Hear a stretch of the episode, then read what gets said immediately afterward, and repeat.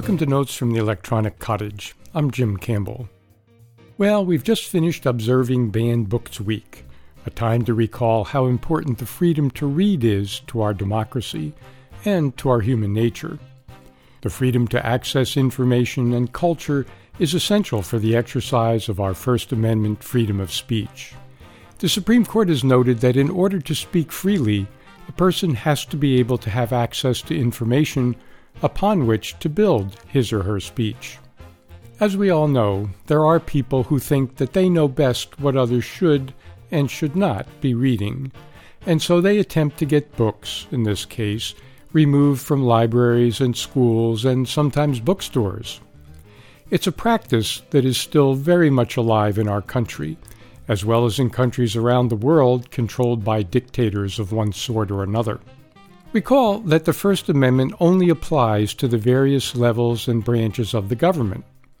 The First Amendment reads, quote, Congress shall make no law respecting an establishment of religion or prohibiting the free exercise thereof, or abridging the freedom of speech, or of the press, or the right of the people peaceably to assemble and to petition the government for a redress of grievances. Note that the First Amendment says nothing about private parties, such as corporations, including private corporations like Facebook, Twitter, Google, or Amazon. This is an important fact to keep in mind in our digital age. Next week, October 16th to 22nd, is Free Speech Week. Check freespeechweek.org, which sounds like a great idea a celebration of the rights of Americans to speak their opinions freely and to hear the opinions of others in the same way.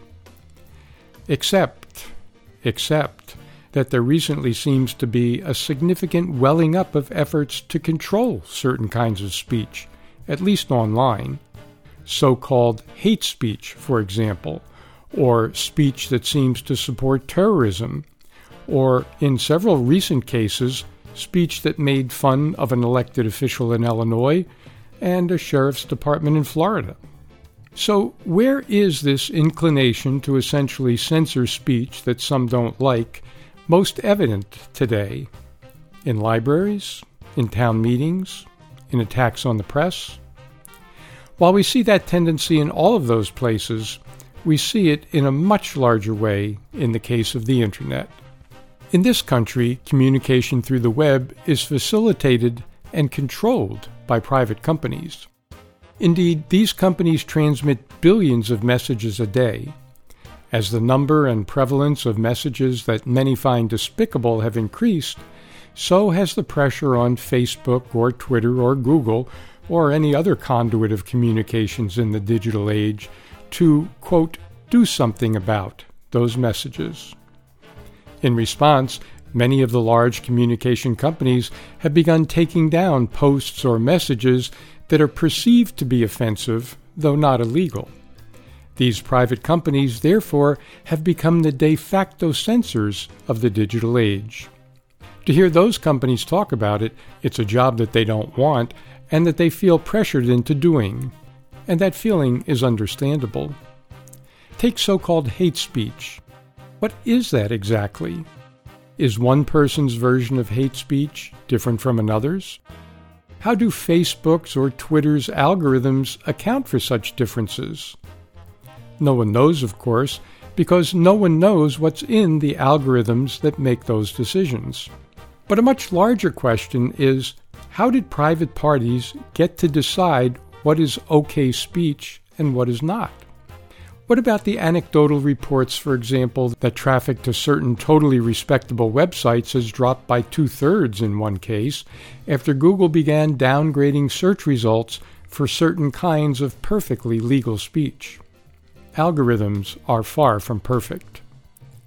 A hundred years ago, Justice Oliver Wendell Holmes wrote in a famous dissent in the case of Abrahams versus the United States that, quote, Persecution for the expression of opinions seems to me perfectly logical.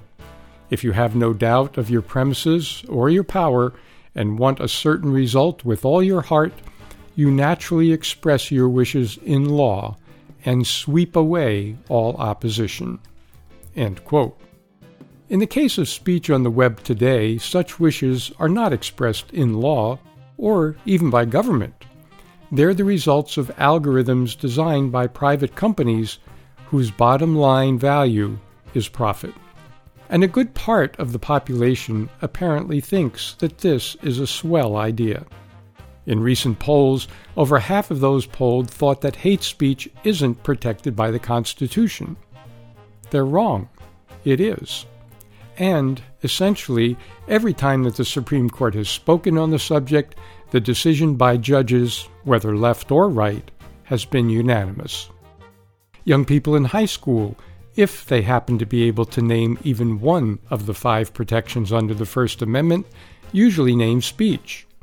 Many then go on to say that government should be able to keep some speech from happening and certainly from being published.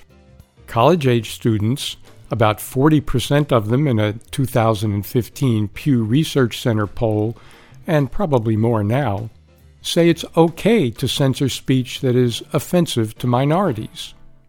While there's been lots of recent attention paid to one college or another withdrawing invitations to speak from controversial would be celebrities, the real action today is on the web, and most of us don't think much about it.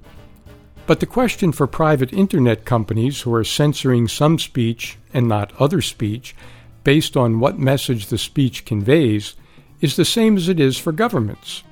Who decides what is good speech and what is bad speech? And what happens when other people take over the company or are elected to the government who have very different ideas of what can be said and what can't be said? This is not a new question and it is one important basis for having virtually all speech tolerated in this country as the founders wished. But in this case, as in so many others, the web creates possibilities for big changes, not all of them good. Free Speech Week gives us all a focused opportunity to think deeply about how we value free speech, or maybe don't, in our digital age. And we'll do our best to keep pondering that question long after Free Speech Week passes, right here on future editions of Notes from the Electronic Cottage.